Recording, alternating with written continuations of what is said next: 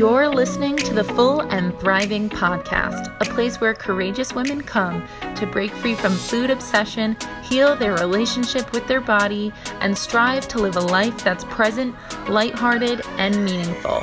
If you're listening, my wish is that this podcast serves as a catalyst that inspires you to nourish your body, nurture your mind, and energize your spirit. I'm your host, Meg McCabe, a certified life coach and eating disorder recovery coach with a PhD in having a good time. Just kidding about that last part. Anyway, thank you so much for listening and enjoy the show. Hey everyone, today's guest is Kathleen Bishop. Kathleen is a health at every size informed therapist who uses her training as a certified intuitive eating counselor to guide her practice when working with clients who have a history of disordered eating and body image problems. Kathleen is also trained in EMDR and uses it often in her practice. In this session, we discuss EMDR, also known as eye movement desensitization and reprocessing, to support her clients through healing. If you've been curious about EMDR, which I know many of you are, this is going to be the episode you want to hear. Hey, Kathleen, how are you today? I'm doing great. It's so awesome to have you on the show. Glad to be here. Yeah, we're really happy you're here. And I know the topic today is going to be super informative and interesting for the listeners. We're going to dive into EMDR as it relates to body image issues and potentially eating disorders. But before you and I dive into that, I'd love to hear about your background. How did you become a therapist who focuses on body liberation and intuitive eating? And also, how did you end up getting into EMDR? Okay, so big question. Yeah. Uh, I had my own eating and body image issues for many, many years. I had an eating disorder when I was in my 20s. I was able to stop, which is quite unusual. I was bulimic and I was bulimic a lot. And then I got into a 12 step program for substance use. And somehow or another, I was able to stop while I was in that program. And I'm still in that program. But it didn't stop the body loathing. It didn't stop the chronic dieting. It didn't stop the chronic trying to change the shape and size of my body and thinking my body was wrong. And that went on for, you know, I want to say I'm 37 years sober. I want to say like 30, close to 30 years. So mm-hmm. 30 years of my sobriety, I feel like it was kind of half sobriety because I still had this hatred of myself, my body. And I was constantly critiquing it and checking it. You know, it was disordered eating, but it didn't meet the criteria for an eating disorder anymore. But it was interfering with my ability to function. And people don't talk about like when you are dieting, you know, the high of losing the weight, but they don't talk about the depression that comes after when you gain the weight back and how debilitating that is. And that was my roller coaster ride for many, many years. And I discovered intuitive eating from a friend, and she introduced me to a therapist that was using health at every size and intuitive eating together. And it changed my life. Like I was blown away. And so I started working with her and I didn't work with her as a therapist, more as a coach. And she wound up becoming like a mentor for me. I wound up taking over her practice over wow. the years, like within a few years.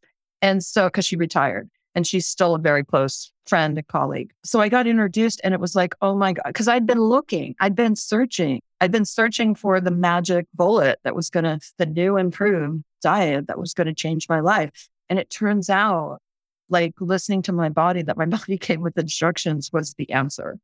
And so I was so excited about it that I became certified in intuitive eating because I wanted to add that to my repertoire as a therapist. So I use health at every size, feminist theory, and intuitive eating in my practice. Mm. So that's how I came to it. And the other part of the question, how did you discover EMDR? But I'll go into that after. Well, I want to dive in a little bit with what you just shared. Um, sure. What it feel like for you to first of all be in that place where you're no longer having an active eating disorder but you're stuck with the body hatred and the you know wanting to change your body and chronic yeah. diet. What was it like for you? It was awful. It was torture. It was my weight's down i go to the party. My weight's up i don't go to the party. Like I withdraw, my life gets smaller. And I'm not worthy.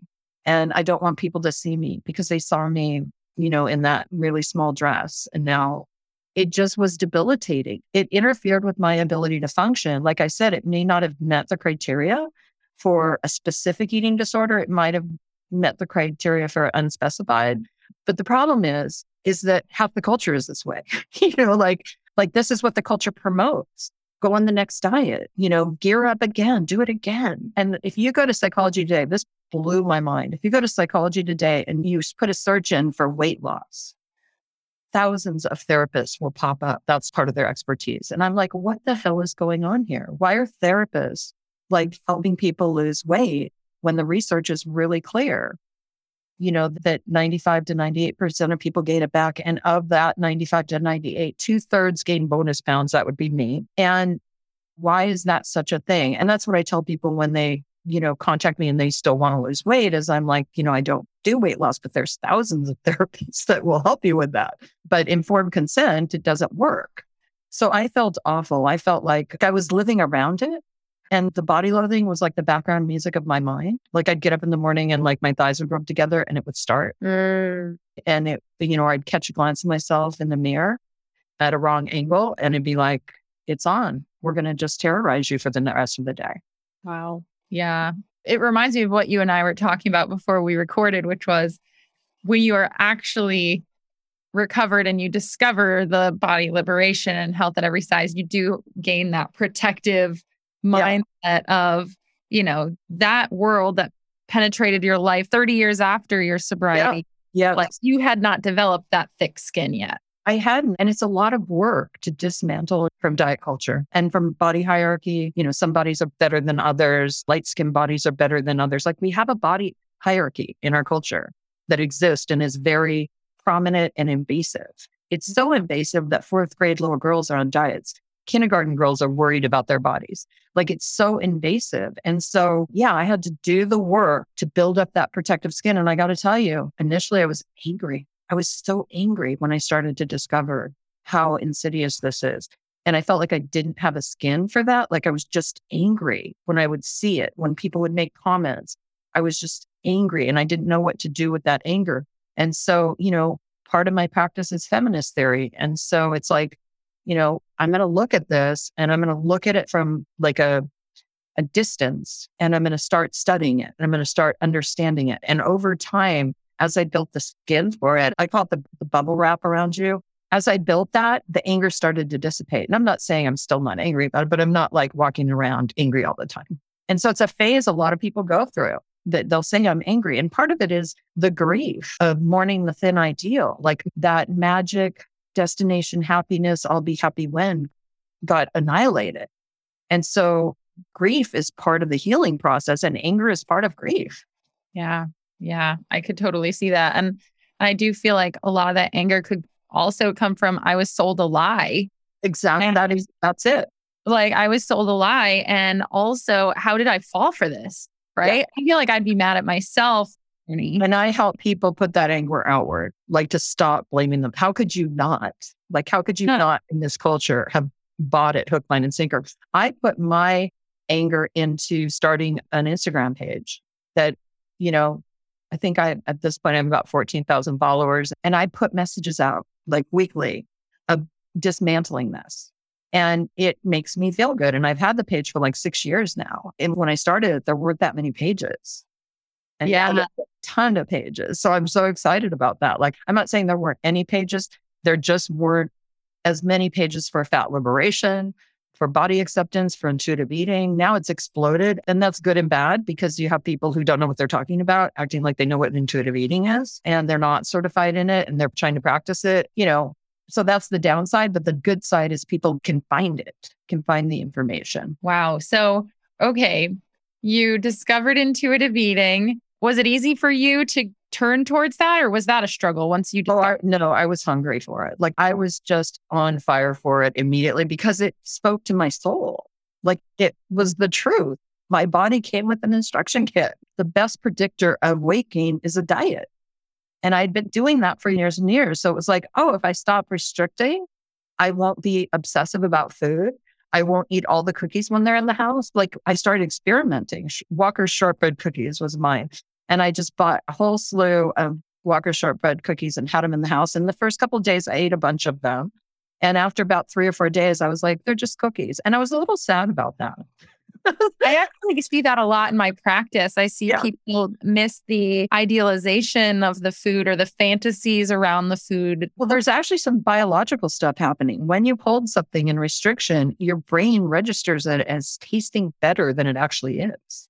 Yes. And so you have the psychological factor going on of the re- restriction. Then you have the biological factor going on of the reaction to the food because you restrict it. And so then when you have it, it's like this amazing thing. And you're not going to have that anymore. Food's going to be food. It's going to taste amazing and you're going to have lots of opportunities to have lots of different kinds of foods. But that one food that you held up in this plate, it's called habituation, is where you unravel that to where it becomes neutralized. Yeah. Habituation is an area that one of the authors of intuitive eating talks about that you habituate yourself to foods by having them in the house, by not restricting. And people will say, I'm sure you've run into this oh no, if I have chips in the house, I'll eat them all and all the time. Like I'll never stop eating chips. Yeah, you, well, you get sick of them at about four days. Yeah, it's frustrating to me because I, I find when people say that, they're acting like that's coming from a place of power, but it's really coming from a place of like powerless restriction. Like yeah. you can have it in the house. Yeah. Or in reality, true power comes from having an abundance of it and you choosing when you want it. And, and really want it. Yeah. yeah. And out going and going inside and asking, do I really want this? And if I'm going to have it, I'm going to put it in a bowl. I'm going to put the chips in a bowl. I'm going to guesstimate how much I think I'm going to need to satisfy myself, not the, necessarily the serving size. I'm going to guesstimate how much I need and um, I'm going to eat them. And if I want more, I can go get more you know, the additional permission to eat. And people think, because if you think about it, it's upside down and backwards to people. It was to me who've been trained to believe that it's the food, it's the sugar, it's the chips, it's the whatever, it's the pizza. I can't eat pizza. They don't realize that restriction causes the binge and that it, it feels like an addiction. Like that there's qualities of addiction, but it's not an addiction. And people will argue one side down the other that it's addictive. And it just, that model doesn't work. If it was addictive, why, when you have unliberated access to it, unconditional permission to eat it, does do people report? And I've had hundreds and hundreds of people report, oh, now it's not an issue anymore. Like if it was truly addictive, yeah. Like tell somebody who's an alcoholic, just keep as much alcohol in the house and drink as much as you want. You'll be sick of it after four days. Mm-hmm. Yeah. That's so true. It's such an interesting way to think about that. So, oh my gosh, we could dive into this all day. I do want to get into the EMDR conversation with you because I know that's something people are asking about, they're curious about. And so, I guess to wrap up where we started, which is how did you discover EMDR? And yeah, let's just go with that. I thought EMDR was BS. I thought it was woo. And and I kind of like poo-pooed it. And then a therapist who I highly respect told me that she started using it in her practice and she was able to get people to a place of recovery, like instead of 10 years, in a couple of years. Mm. And I was like, and I respected this person. And so I thought, you know, I need to check this out. So I signed up for a weekend training. I'm with Emdria, which is the, I don't even know what the acronym is, but emdria.org is the website. I'm Emdria certified. I should know the acronym by now, but I wanted to do it through a legit operation because there's a lot of weekend EMDR programs that people do and then they think they can do EMDR. And it's so much more than that. The requirement for the weekend program is 40 hours of training, 10 hours of consultation, just to become trained not to become like certified or anything. And so you do two full weekends and then 10 hours of consultation. And I did the training, and in the training, they have practicums where you get practice on. And another therapist, you do it on a therapist, therapist does it on you.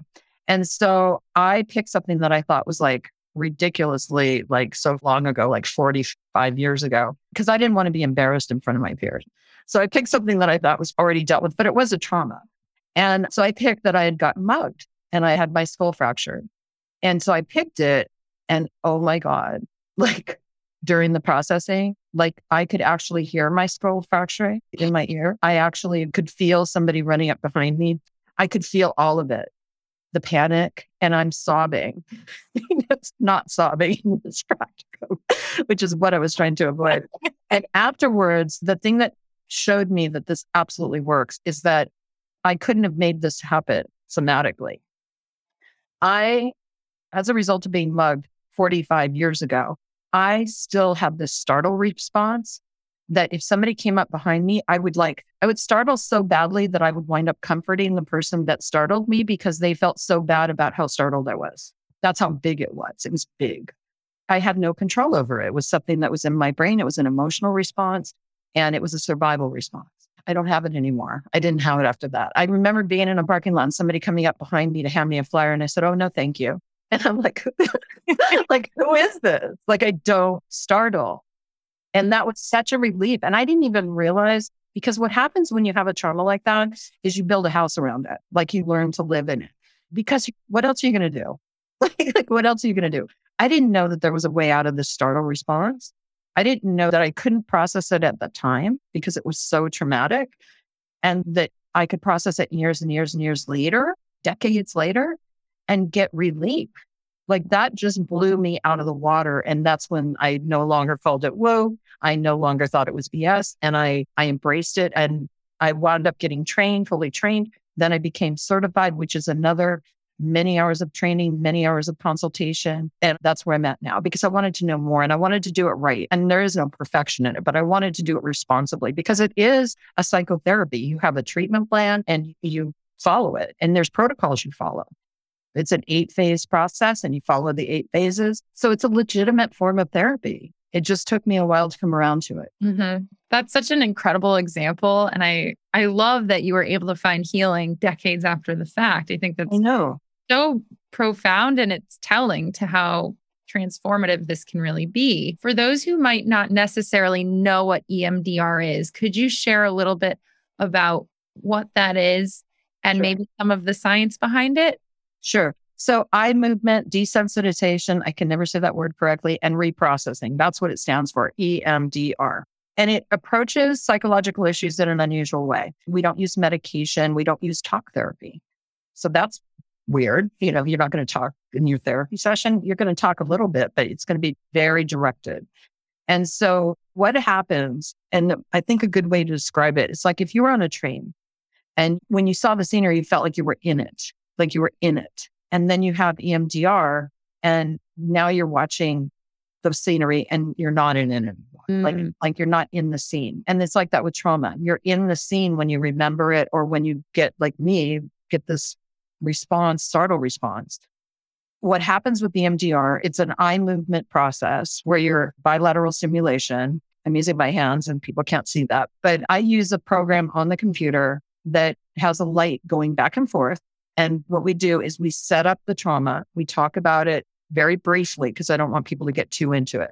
Notice where they feel it in their body. Notice what feelings are associated with it, what thoughts are associated with it. Like, I'm not safe. Like, for me, that would have been, I'm not safe is the cognitive thought and set up the scene of when it happened. And then we start with the light going back and forth across and we do about 25 rounds back and forth. And then I stop the light and I say, What are you noticing? And I tell the client beforehand, I prep them, do not like get into a big dialogue and narrative about what you're noticing. Just like the last thing or the most significant thing that's standing out, just say that. Then I'll say, go with that. And we keep going. And we might do that 25 times mm-hmm. before. And what happens about little after midway of the session, what happens is the person gets an adult like cognition about what's happening. Like, oh, you know, like I'm scared all the time about that happening again, but I don't need to be scared all the time because that rarely happens. Like all of a sudden they'll get this like shift in how they're looking at it. They're looking at it from adult perspective instead of from the traumatized perspective. And it's amazing as a therapist to see this transformation happen during a session. And then there's some more steps that we do, but ultimately in one session, some things can be resolved. Some things take many sessions. Some things take sessions to prepare the person to be able, because as I said when we were talking before, it's asking the person to straddle the line between being in the present moment and being back in their trauma. And the person has to have enough ego strength and to be able to tolerate that and to be able to not go all the way into the trauma and stay there. You want them to be able to be in the present moment and in the trauma at the same time. So the person has to be healthy enough. I've worked with people for a year or more to get them to that place. Other people come in, they have a healthy ego strength. What happened to me? You know, and they bring up the trauma. It's a single incident trauma, which are much easier to treat, like the getting mugged. It's a single incident. It's not years of being abused. And resolution can happen in one session. Resolution happened for me in about 20 minutes. Like it was mind blowing. So everybody's very different. And that's why it's very important to be well trained in this and not just be going off half cocked and think you know what you're doing. Yeah. I can see it's a very fragile, delicate piece to be working with. It's someone's trauma, right? Yeah. You can't just take that lightly. And you're dealing with dissociation. So you have to know how to work with that you know, you have to know how to bring somebody back. You have to notice the signs when they're starting to dissociate. like you have to be trained, you know, to be able to do these things. So it's very important to me that people are trained in it. Yeah. And I hope everyone who's considering using EMDR goes to someone who's properly trained. How would you know if they are properly trained? I would go to EMDRIA, E-M-D-R-I-A dot org. It's EMDR International Association. That's what it stands for. It just came to me. So EMDR emdria.org. And, you know, people can do it when they're trained. I did it for years while I was trained while I was getting my certification. If I'm telling a friend who to what to look for, I say get somebody who's certified or a consultant. Okay. Because then you know they've had years and they've been it, like they've had years and years of training. And they're holding a certification that they have to keep up. Like they have to keep doing training to do that. Because you'll never learn everything you need to know. Like if you're going to do it, you need to be training until you retire. Okay. Okay. Yeah. So helpful. As far as how it can link to healing body image or eating disorders, how do you see that coming into play? Okay, I'll give you an example. For me, with clients, the belly is the bane of most people's existence. The belly is where all the self loathing goes to. Like it just holds all this pain and sorrow and self loathing. And so I've done many bellies. and, and what we do is the person is tells me all the awful things about their belly. Like it's disgusting. I hate it. It makes me feel sick to my stomach when I see myself, even a glimpse of myself in a reflection. They'll tell me all this stuff. So their belly is wrong. Their belly is bad. That's the cognitive distortion that we're working on. And so I'll have them conjure that up. Like, you know, imagine your belly's right there. Like, what are the feelings associated? And then I will start doing the processing and sometimes people are so shut down around it because they hate it so much. I'll have them put their hands on their belly. Because, mm. and then a lot of times the tears come because it's like, now we're in it. Now we're up in it and in the pain of it, the excruciating pain of it. And so we start processing it. And I've had many clients come out the other end and be like, it's just my belly.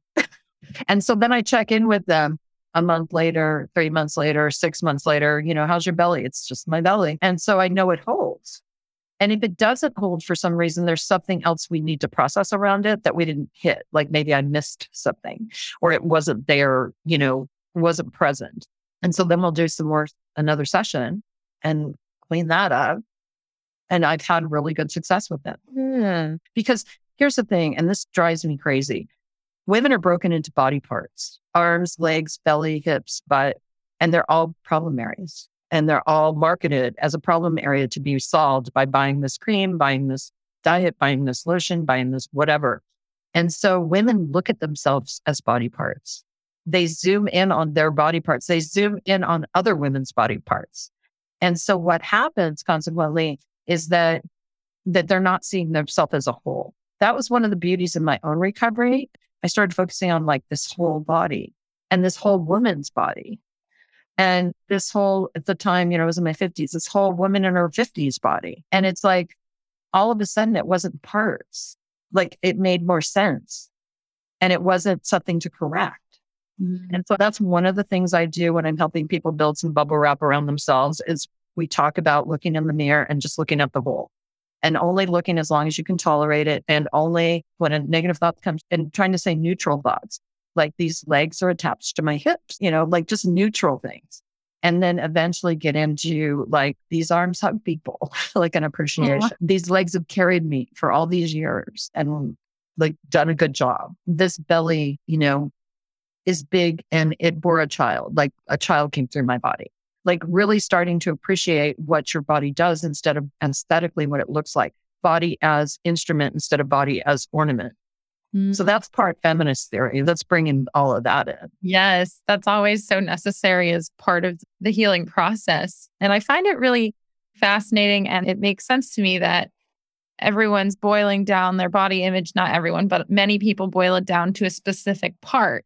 So you'd say in this EMDR process, a lot of times that's how how you would approach it is using EMDR to like unpack the trauma around a certain body part that's caused that has Legs, thighs are another one. Mm, It's like Okay. th- your thighs are carrying all the self loathing. And then the the other thing, you know, before we get to the EMDR, I talk to clients about, you know, what else would perform for you the way your bodies perform for you? Heart beating, a cut happens, all the resources go to heal it.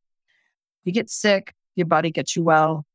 Like, what else would work, perform so magnificently for you when you talk to it like it was a piece of crap? Yeah. Like, what else would thrive the way your body thrives? It's really a force of nature. It's a beautiful force of nature that's here for you. Yeah. Uh, okay. So, as far as like body image, that makes sense. Now, does EMDR help with behavioral changes for folks who might be chronic dieting or using disordered behaviors? Does that come into play at all? Yeah, I mean, generally speaking, it's not like cognitive behavioral therapy where you're looking at your thoughts and you're examining them and you're doing a chain analysis and, you know, like you're looking at that process. It's something that it's kind of precognition that you're working on. You're working on on traumas get stored in our brain somehow and our bodies. It's somatic and our brain. And so traumas get stored there and they get activated pre-thought. Like we're not like thinking, oh, I think I like my startle response. I think I want to startle now. Like it's not in my prefrontal cortex. It's in the primal part of my brain that's happening. So that's the things that that I help people work out a lot. I'm not sure if that answered the question. Yeah, I think it does. So essentially, if you have a behavior you're trying to change, you look for the kind of the root. You look for the distorted cognition. Okay. And then you work on that. Yeah, the negative cognition. You work on that and you go back. Like somebody might come in and say, you know, hey, I just blew up at somebody.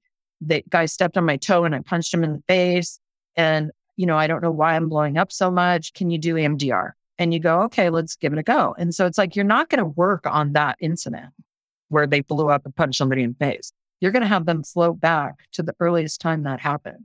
Th- th- Not the earliest time that happened. You're going to have them float back. You're going to tell them all the feelings they were feeling when they got their toes stepped on. They had this big overreaction. And then you're going to have them just kind of float back to an earlier time when they felt similarly, the earliest time they felt that way. And not to try to censor what they're, even if it sounds crazy, like, you know, don't censor yourself. And so, you know, the first thing you comes up, tell me. And it turns out the kid was bullied. It, its father bullied him at eight years old. Mm, That's what's happening here. He got stepped on, he got threatened, and he overreacted. The key is that the feelings he was having when he got his toe stepped on are the same as when his father bullied him. mm, That's the thread. That's the thread to the original. I call it the scene of the crime. That's back to the original. Because if you process this thing that happened, it's not going to hit that other thing. yes. So Okay. you're always wanting to go back to, like, I'll go with clients. When was the first time that you hated your belly? And sometimes it will be five, six, seven, eight, ten. And like, what happened? Well, you know, my mom said this. The doctor poked my belly and said, you need to stop eating ice cream. That's a true story of a friend. And we'll go back to that and we'll process that. Okay. Good to know. So it's back in the past and you find the negative cognition that's associated with that memory. And that's where you work the trauma therapy around. You got it. Yay. Okay. Look at that. I'm learning as as the listeners are. Very interesting. So who is EMDR a good fit for and who's not a good fit for it? Well, kind of what I spoke to before somebody who has a very fragile ego state, you know that because they really believe like that they're the bad person or that's the bad, but and they can't seem to shift out of it even a little. They can't seem to be in the observer stance and go, yeah, I know this is a problem and I should be thinking this way, but I don't know how to stop thinking this. They can't go there. It's just, they're so fused with the negative thought that they think it's who they are. But that would require like some cognitive behavioral therapy. That would require some, some talk therapy, you know, over time to help build them up and help them start to feel a sense of, you know, more of a sense of confidence in themselves. And I use parts work a lot. Like that's a part, like that's a part that hates your stomach. It's not your like true self. Like it's an add on feature. I love that. Yeah. It got added on at some point. And so I'll do talk therapy exploring and I'll have them actually close their eyes and try to feel that part where they feel it in their body, where they feel it like sometimes there'll be tension in the shoulders or in their chest. And I'll ask them, see if that part has like a shape or a color or a presence, or is it a cartoon character or an animal? Like if it took physical form, see if it can present itself to you. And it's amazing how quickly people will go, oh, yeah, it's a horse, or it's this big dark blob. And so, okay, so ask the blob, like what its job is. And they'll ask the blob, and the blob will go to protect you. It's like, okay, so tell me how you're protecting me. Well, I'm protecting you. The reason that I tell you that you have to go on a diet, you have to go on a diet, you have to go on a diet is because that way you won't be laughed at and people won't make fun of you. Like I'm protecting you. Then I ask the part, I, I tell them to ask the part, how old does this part think you are? And they'll be like nine. And so I'll say, okay, I want you to go in with your birth certificate and your master's degree. And I want you to show the part and tell them how old you are. And a lot of times the part is surprised. They're like, part's totally blown away. And then we start working with the part. What this is called is unblending from the part. No longer is it just who you are. It's a part that you can have a conversation with and that you start to see and you start to see what this part needs. Like maybe the part is protecting a younger self. And so how do we help the part calm down so that we can tend to the younger self? So it's mm-hmm. complex, you know, it's like a formula. It works. Yeah. I haven't done formal IFS, internal family systems training. I have taken trainings. I have read the book, but I also have taken ego state training, which is around way before internal family systems.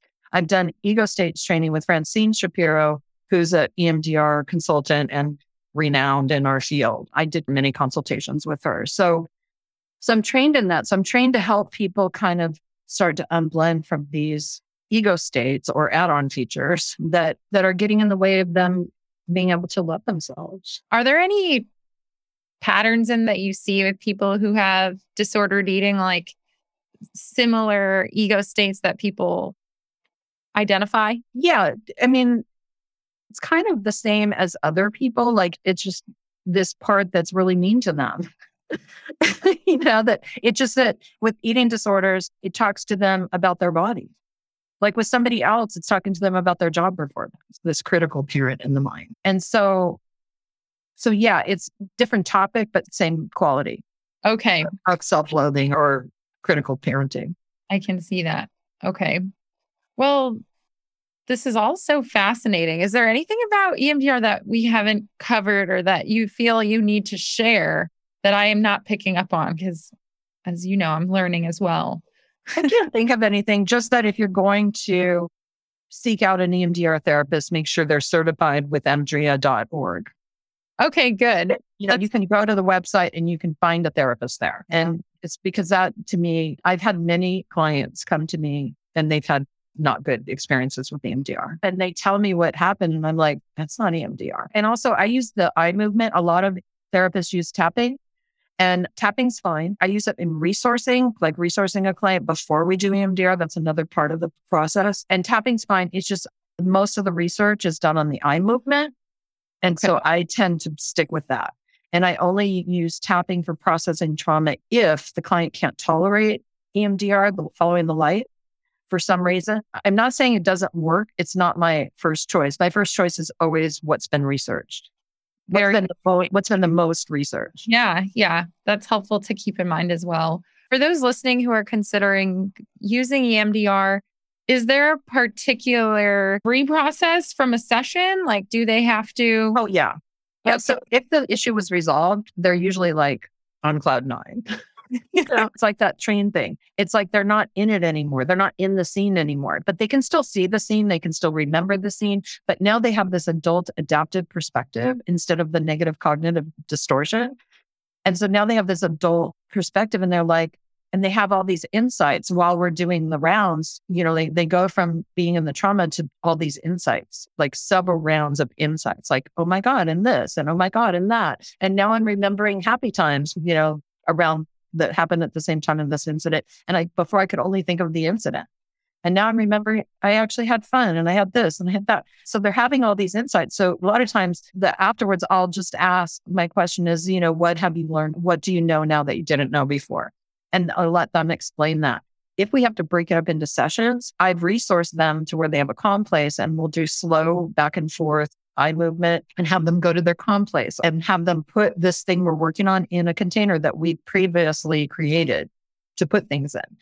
Imagine that they're putting this whole issue in the container so that it's safe until we want to come back to it and so that they don't have to be haunted by it. So I always bring them back to a calm state if they're in a, you know, like coming from a trauma. Okay. Yes. And I also build resources like a nurturer, a protector, a wise one to have to call on for them. Like that's all part of the resourcing process that we didn't get into because it's complex. It sounds very complex, but well thought through. There's a lot to it for a reason. Well, and this is why it's actually a psychotherapy because it's not just willy nilly, you know, look at the light. Wouldn't it be nice if it was that simple? We could it, it would be nice, but it's, it's not that simple and it wouldn't be credible and it would you wouldn't be able to research it. Well, as we wrap up, there's one question I have for you because you brought this up before we started recording. I thought it was really beautiful. So we might as well touch on this. You mentioned the importance of inside out living. And yeah. I was hoping you could share that with the listeners. So it's the idea of embodied living. I don't like the term so much, although we use it and I use it body image. Because you think about it, body image, like I have to have an image of my body. Like I'm moving away from that towards embodiment. And embodied living is where you're living from the inside out rather than outside in. Outside in might be like a prescriptive diet that you're following, you know, like keto or something. That's outside in. That's not listening to what's happening inside. That's following something outside. Outside in might be listening to what other people are saying about bodies and how a body should look. Inside out is going inside and listening to your hunger. It's amazing how just listening to your hunger cues and your satisfaction cues and you're learning to do that is like a domino effect of starting to live an embodied life. And it's down to like checking in. Do I like it when that person says, you know, you need to lose a few pounds, a family member? Do I like it when they say that? What do I need to do about it? Do I like it when people comment on my food?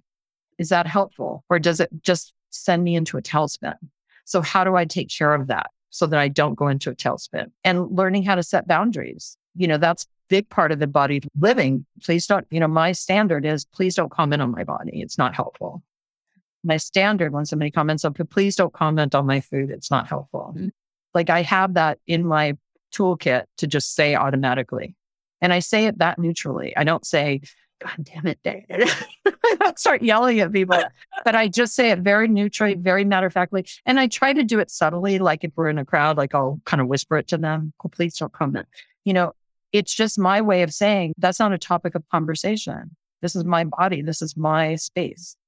And what I put in it, how it looks is belongs to me. Mm-hmm. So that's part of embodied living is noticing what sets you off and instead of people pleasing, learning how to take care of what's happening inside. So it requires like checking in many times a day.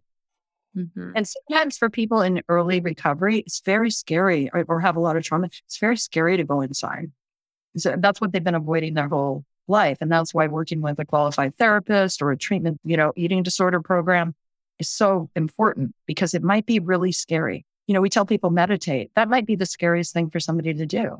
Being alone inside their head might be the scariest thing. So we have to find alternatives, like allowing somebody to have their eyes open during a calming exercise or grounding exercise, using grounding instead of meditation. Yes. Okay. So, really, embodied living is about checking in with yourself, constantly checking in with yourself and being able to make that your external reality, like setting those boundaries, communicating with others what's best for you. And not allowing anyone to tell you what your inner reality is. Like we talked about before. My pet peeve is when people tell people you shouldn't feel that way. I'm already feeling that way. What are you talking about? Like, Yeah. you're not inside my body. Like I'm inside my body. That belongs to me. I have complete autonomy over it's mine. You don't get to decide what's happening inside. Mhm. That's also a really helpful component of it too. And I see that a lot with people who are in recovery. They were told so many things that weren't their truth, but they accepted it from an external source as real. And that's really hard to break free from, you know, that thought pattern of thinking, oh, what's outside of me is actually true, but it's not. Yeah, it's your own subjective experience. It's valuing that. And James Baldwin, he was a civil rights activist and an amazing writer, just had such a perspective. He's Black. He's deceased now, but he's a contemporary of Martin Luther King and Malcolm X. Like he was around during that period. And he talks about when he would sit down to write, he would have to flick the little white man off his shoulder Oh, wow. as the little white man would interfere with his ability to come from his ex- subjective experience. And I just thought that was such a powerful image, you know, that you're flicking this person that's telling you all these negative things about who you are. And you flick them off your shoulder so that you can write from within. Isn't that beautiful? That's really beautiful and powerful. And that can be applied in so many ways. Like, who is that little figure on the shoulder? Yeah. Who's that little diet culture? You know, who's that Jillian? What's her name? Jillian. Michael. Jillian Yeah. Michael. You can picture Jillian Michaels on your shoulder and you're just flicking her off that she's telling you, don't eat that. And you're a slob. You know, like just imagine you're flicking her off your shoulder. So that would be another way to create some bubble wrap around you and tap into your subjective experience. Mm-hmm. Wow. Well, Kathleen, thank you so much. This has been a really informative and insightful conversation. So I appreciate you taking the time to chat with me today about EMDR and about, you know, body image healing and embodiment. It's been a pleasure. It's been a pleasure for me and it's gone by so fast. Yes, it has. It's gone by so fast. Thank you again. And I hope you have a beautiful day. You too. Take care.